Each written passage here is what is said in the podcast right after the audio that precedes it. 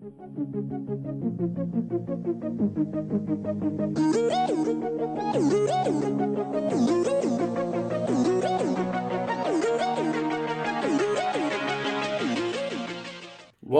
to the SciDef Cybersecurity Podcast, brought to you by the Robotic Birds Bird Company, because birds aren't real.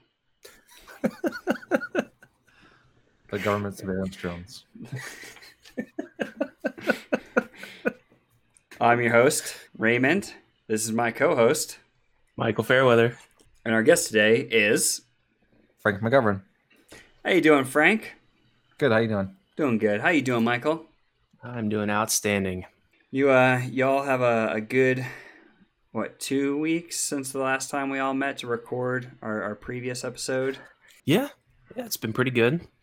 Yeah. A So lot of uh, time, yeah, a lot of time home with the kids.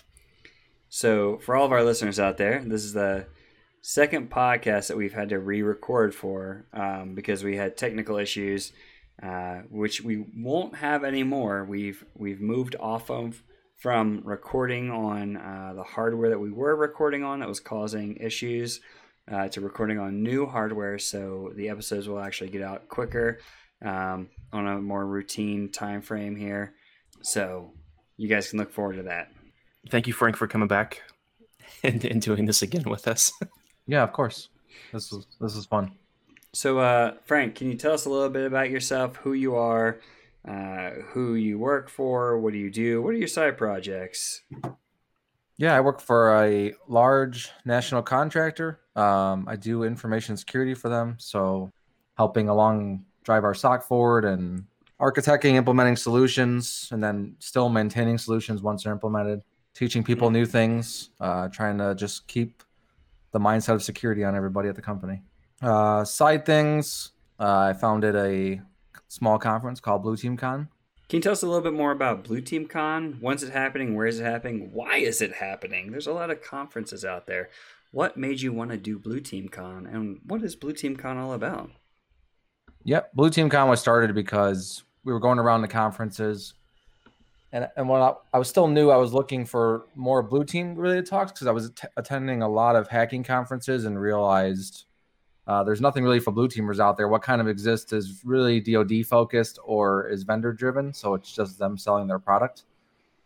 And a lot of talks or conferences did have some Blue Team stuff, but it was more advanced or it was just part of more of a red team hacking conference. It wasn't really its own thing. So we decided to just make our own conference then and forget it. We'll just see if we can do it ourselves. Um, and that's kind of where we're at now. So it was supposed to happen in June of 2020, but with everything going on, we have had to push it to August of 2021. Very nice. That's really awesome that um, you're you're putting together a conference that is Blue Team Con focused, Blue Team focused. So many of the conferences are Red Team focused, and a lot of individuals who work in socks and whatnot go to these conferences to try to learn something. And I've heard from many Blue Teamers that they feel kind of out of place when they go to these conferences, and they wish that there was more Blue Team kind of content for them. I know DEF CON's doing better with it uh, because DEF CON has their blue team village and their blue team CTF. Um, but still, DEF CON still has that very much that feel and uh, that culture of the red team around it. So uh, kudos to you for creating a blue team centric conference. That's, that's really awesome. Yeah, and we want to focus heavily on smaller things too. A lot of, like I was saying, a lot of talks are very advanced at some of these conferences, and they get lost on those people that aren't really cybersecurity, but they're the lone IT person at like a high school or something. So they are the cybersecurity person. They can't see these advanced talks of how to do this crazy, like, you know, design a whole cybersecurity operations center using open source tools. Like, they're not doing that. They just want to know how can I, like, look at better ways to do group policy or how can I better structure Active Directory? Like, very basic things to a lot of us, but is really advanced for them. And that's all they really have time for. And then the conference really uh, speaks to where the GRC folk as well, who feel left out of every conference. Um, so we want to make the people doing governance, risk, compliance, like auditors and stuff, welcome at these types of conferences as well, because they don't go to any of these kinds of conferences because they feel like it's completely out of their wheelhouse. So we're trying to rope them in as well and make them realize they're part of this team. Yeah, I, I completely uh, agree with you. Like, an individual who, who's working at a, a high school's IT department, right, doesn't really need to understand how to create a buffer over, overflow on ARM architecture for some obs- obscure cell phone somewhere, you know. Um, Yeah. But but they need to know how to like how to lock down their Active Directory and how to protect their their systems a lot better, how to monitor better and whatnot. Yeah, correct. Very cool. And uh, where is that happening again, and when is it happening? This will be in Chicago in August 2021. Very cool. Well, Michael and myself have already created plans for coming up there. Um, so we very much look forward to uh, to being at your con. Um, and you know, we would love to also sit down with a few uh, blue teamers and you know um, do some one-on-one podcasts with them too. That, would- that would be really cool to record some uh, blue team podcasts live at, at your conference. Yeah, I think that'd be a great idea. We sh- we should try and set something up. Yeah, yeah, or or even like uh, stream, you know, a live podcast from there on Twitch or something to you know, um, to help promote it for the following year and whatnot. Yeah, that'd be cool. Yeah, that'd be a great idea. We're still going to take the train. Yeah, yeah, we're still gonna take the train. For our oh, Yeah. listeners, we talked extensively about the train ride up there in the episode that didn't make it. And I going still- completely out of the way to do so. I still think the train idea is a, a fantastic idea. we can create a party train all the way up to A Blue Team Con. train. There we go. Yeah, yeah, And then we Kansas City talked to right, Kansas City to Chicago, right? yep. and then we talked about having a conference on a train and how somebody needs to do that. That would be Yes. epic. Yes. Choo Choo Con. Look at that. You already you should trademark that. Hashtag Choo Choo Con. Right. Well, before we get into um, our stories here, I also want to, to plug something. Uh, so we're doing something brand new at SciDef. So we're currently running SciDef Labs uh, in conjunction with Cybrary. Um, but now we are actually putting out a uh, lessons page on SciDef. Um, and the lessons page will have VMs available to download. These lessons will contain how to identify certain CVEs, um, how to exploit those CVEs, and then how to mitigate them. Uh, and we will continuously um, update and add new uh, CVEs to this lesson page. Uh, so that's a that's a new thing that we're doing here that I'm, I'm pretty excited about. It's uh, it's going to be a pretty fun new thing to add to our repertoire of, of content.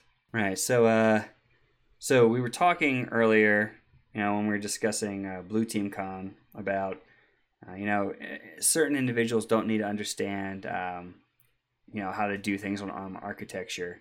And uh, one of our stories today actually deals with some ARM architecture, specifically the Snapdragon chip. Uh, Michael, why don't you tell us a little bit about this one, since uh, this is the the story that you sent my way for us to uh, to talk about this week. Absolutely. So, this past week, a uh, report came out about uh, how Snapdragon, one of the Qualcomm's uh, chips, has actually got over 400 vulnerabilities associated with it. This was reported by researchers uh, from the security firm, security firm Checkpoint, um, and just basically writing a little bit about some of the the uh, vulnerabilities that they discovered. Um, basically, what happened is this chip introduces new attack surfaces and weak points to mobile devices. Um, so it's a DSP chip. And a DSP chip is different than what your normal CPU and graphics processor are. Um, this is a processor that does digital signal processing.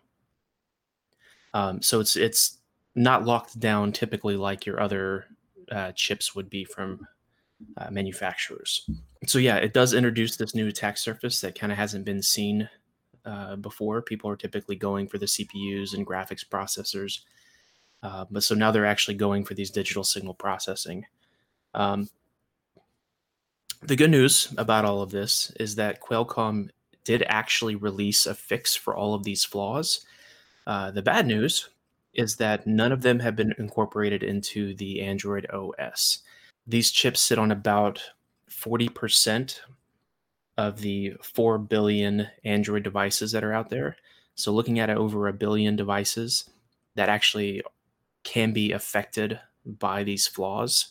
Uh, so, hopefully, one, Google uh, will get the get these fixes added into Android uh, OS soon. So one of the vulnerabilities that comes along with this uh, that can be exploited is when a person is downloading a video or other content that's actually rendered by this chip. Um, they can also be attacked by installing malicious apps that don't require any permissions at all. The way the attackers can then use that is they can monitor locations and listen to nearby audio in real time and actually pull back photos and videos from the device. These exploits also make it possible to render the phone completely unresponsive, so basically locking it down. And then the infections can be hidden from the operating system, making it difficult to disinfect as well. So, as I said earlier, Qualcomm did um, actually release uh, fixes for this, um, for these instances, these 400 uh, distinct bugs that were involved in this. Um, they said they worked diligently to validate the issue and make appropriate mitigations available to OEMs. They don't have any evidence that it's currently being exploited, uh, but they do encourage end users to update their devices as the patches do come out and become available, um, and to only install applications from trusted locations such as the Google Play Store and um, the different stores that actually come on the operating system themselves. Well, Pokemon Go isn't a hot thing anymore, you know, and it's not a beta anymore. So we really don't have to worry about people trying to down, sideload that that APK anymore. because for a hot no, minute, that was a, uh, a big method of, of, attacking people that that APK. But hey, you know, as long as uh, there's not a hot new app that everybody's trying to get into, uh, you know, sideloading right. APKs it really isn't a, a big issue these days. I think we talked about that Pokemon uh, APK when it came out. We did. I just did a yeah. big old throwback to years ago. That was like 2016. God, those are better times. Young and dumb and naive. yeah, so um, it, it's really wild that this chip is included in 40% of the phones worldwide. There's not a whole lot of guidance out there uh, for individuals to protect themselves against this, except, you know, download apps only from the Google Play. But, you know, which you can't trust anyway. Yeah, Google Play has had a, a rough track record with uh, validating uh, the apps that are on their, their Play Store and uh, making sure that they are safe. Um, and then also don't uh, don't download any multimedia content from people randomly sending you things via uh, text message or, or whatever. Um, you know, because it could be booby trapped. You know, if you if you don't trust the individual sending it, um, don't download it. And if you do trust the person that's sending it, and then it's booby trapped, well, you got a whole bigger problem on your hands there that we can't help you with. I just love how Qualcomm releases the fix, but Google hasn't yet put it in the phones. And when Google was reached for comment, they said to speak with Qualcomm. What? it's like that circular logic there. Yeah. Oh, that's not something we do. That's something the chip manufacturer does. Which they did. So now put it in your phone. Well, yeah, but yes. go talk to them. Well, we did. They released an update. yeah, they did. And they told us to talk to you. oh, that's right. We have to talk to them about talking to you, about talking to them, about talking to you. God. I like how they're calling it. Uh, they're calling the vulnerabilities Achilles. It's a good. It's a good name. Yeah. They need a website though and a, and a logo. They need a, a heel that's like kind of split open. yes. I'm not taking this vulnerability seriously until a website with a logo exists. God, I love. we we also talked about this a couple episodes about how we love some of those logos that that come out. Absolutely. I think we They're talked. I think we talked about it with Amanda actually the the Heartbleed logo and how good it is. We did. Yep. Frank, what are your your thoughts on this? Uh, I mean, I feel like this is coming. I feel like more and more researchers are looking at chipsets now. I felt I feel like software was the main focus for a long time, and as software vendors have gotten better, now they're I'm noticing a lot of more firmware problems being looked at and chip problems. I mean, we saw that with all the Intel stuff, and that has basically just tanked their company, and then they're so busy with that they can't even compete with AMD anymore. And now there's this. Uh, I think there was stuff in Wi-Fi chips. It seems to be the common trend that's kind of happening now. I feel like it's part of the, that triad of fail that I've talked about before, which is a uh, time, money, and overworking your people. Right? You overwork your people, you pay them only a little bit, and you expect a product quickly, then you're you're gonna have a failure. And uh, you know, with these new chips that they're putting out and embedding in things as quickly as they are, you know, I, I feel like that's that's what we're seeing here. Yep, and most businesses like most businesses are getting down the better path of patching software and operating systems, but so many people leave firmware alone. So it's only going to make researchers look at this stuff more because organizations are not patching firmware because they're so scared to do it. Yeah. Yeah. So, uh, quick side note. Um, in our last episode that we recorded with Frank, we had talked about the, the Twitter hack, and, and we discussed some bad theories. Uh, we came up with some th- some theories as to what actually happened there, just for fun. And one of the theories that Frank tossed out was about a young kid hacking Twitter. Lo and behold, Frank, it was a 17 year old. I told you this was next gen hacker 101. He has upgraded from doing uh, what was he doing? I forgot. Tracer um, T. tracert. Yeah. yeah. He was doing tracert's. Now he has advanced to hacking Twitter. Getting that Bitcoin. He comes up with. Um, so speaking of hacking things, moving away from our side note here about tracert and next next gen hacker 101 and all his amazing exploits, uh, the FBI and NSA uh, have exposed a new Linux malware called DrovoRub. Uh, it's currently being used by Russian state hackers, which is which is cool because we see a lot of Windows malware, but um, you know we don't get to talk about Linux malware a lot. Uh, so it's kind of exciting. It's true. We, we, get to talk about Linux malware. Yeah. So um, this malware was developed and deployed in real world attacks by Russian military hackers. The FBI and NSA say that the uh, that the Russian hackers used the malware to plant backdoors inside networks that had been hacked into. Now, the uh, APT that was involved in, in this was APT twenty eight, aka Fancy Bear, and I love that. Yeah, yeah, Fancy Bear is awesome. I have the Fancy Bear T-shirt. I love it. It's such a cool T-shirt from CrowdStrike. It's so soft and yeah. cuddly. Yeah. yeah, the FBI and NSA have claimed that it's Fancy Bear. And this malware is a Swiss Army knife for hacking Linux. It has multiple components to it. It can plant and implant.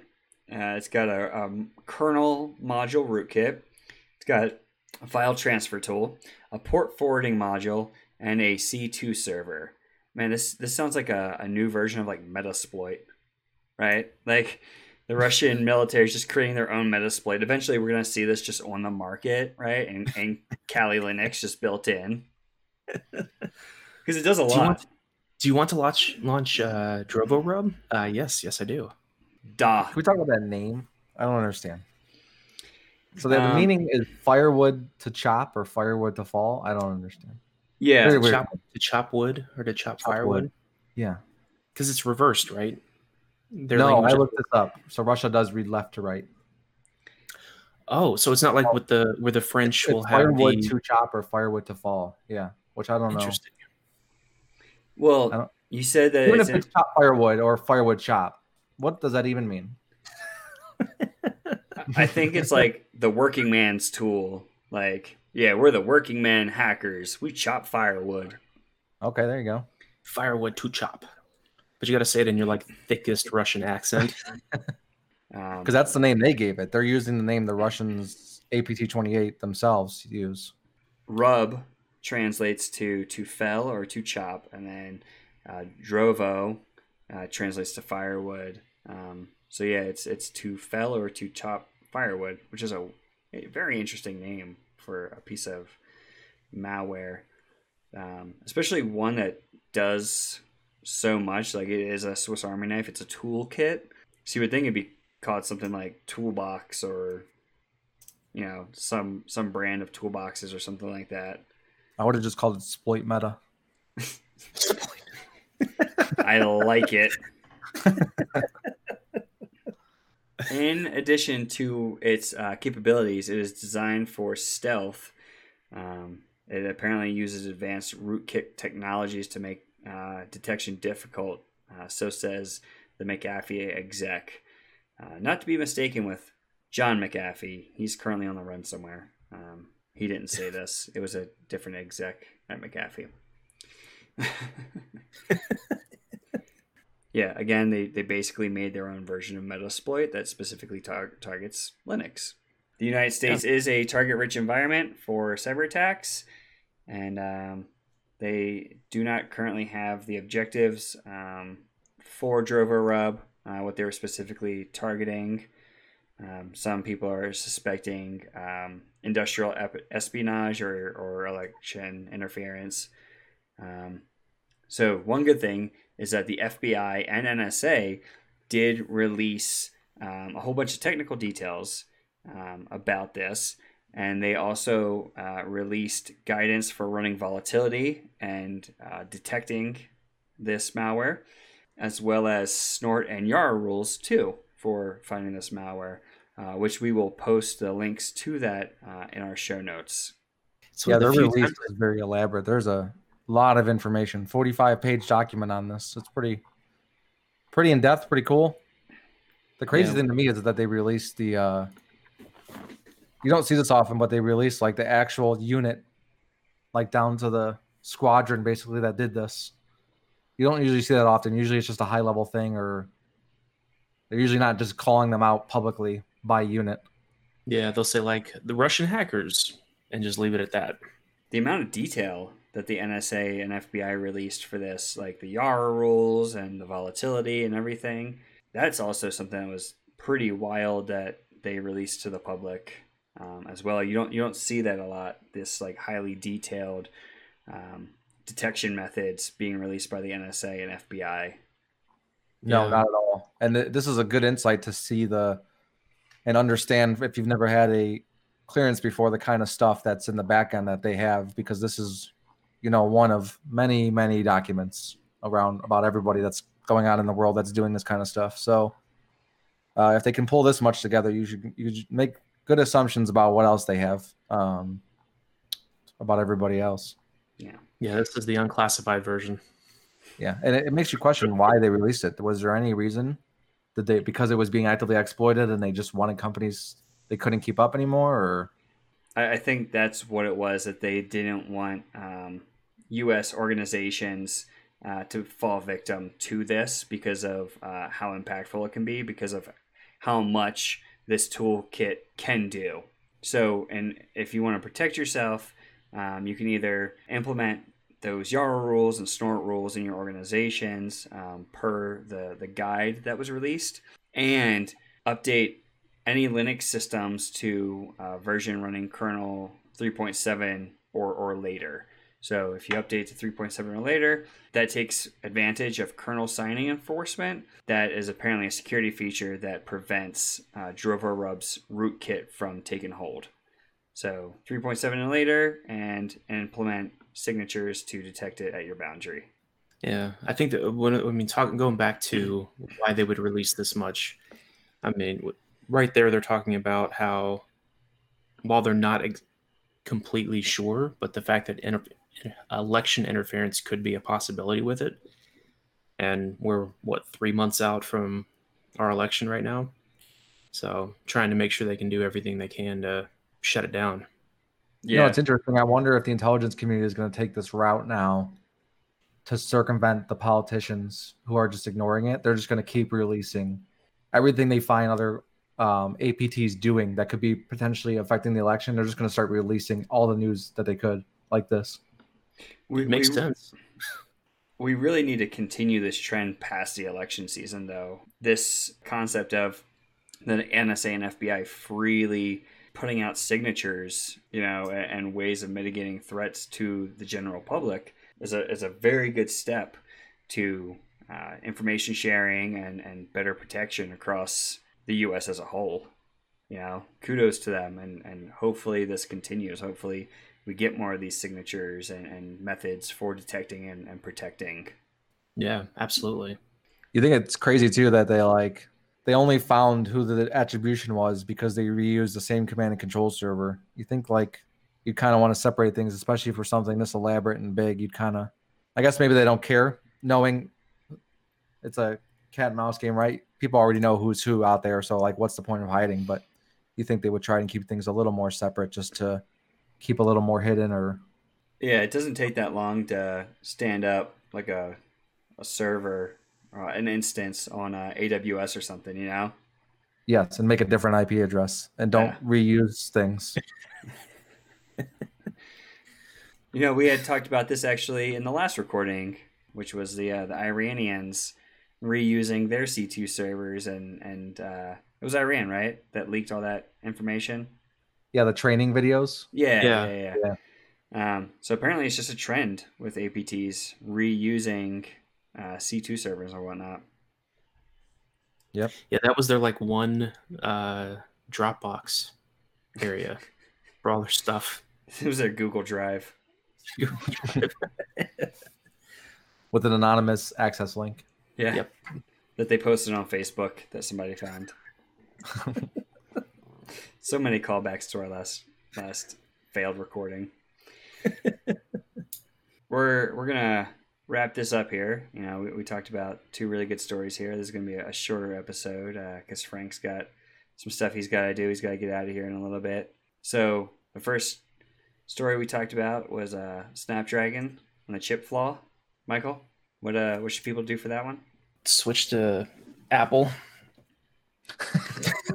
Accurate.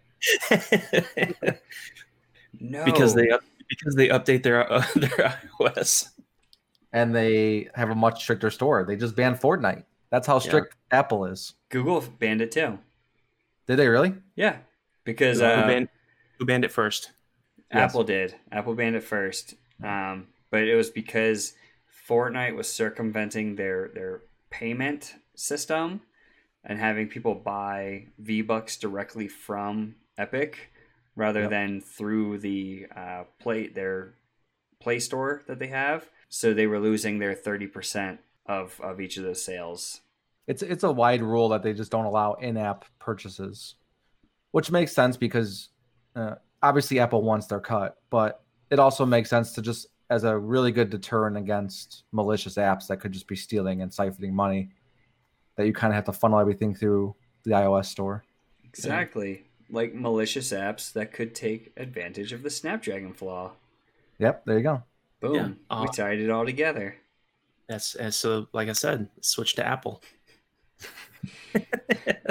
Download apps only from Play Yes. stores that are valid Only- verified. Yes. And don't download multimedia from places that you don't trust or people that you don't trust. Because And could be installing updates once uh, Qualcomm or Goo- Google decides who is responsible to do that. Exactly.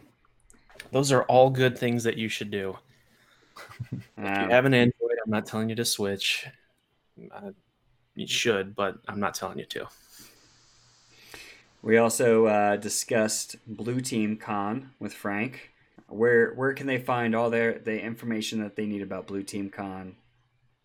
Yep, go to blueteamcon.com or we also have a Blue Team Con Twitter. There's also a Slack channel. We got information everywhere. But the Twitter will be the like most official news place of what's happening and what's currently going on. So Right on. And when is that conference happening again? And where is it happening? it'll be August 2021 in Chicago, Illinois. Right on. What hotel was it happening at, or convention center? Uh, it's called Fairmont Chicago. It's a hotel right on the north side of uh, the Grant Park, the major park in Chicago. So Very you'll be able to go check out the bean and the park and everything after hours, and plenty of activities to do around that area after the festivities have kind of ended. Very nice. Very, very cool. Um, and then the last thing we talked about was Drovo Rub. Drovo Rub? Dro- Drovo? Just call it woodcutter. wood, wood shop.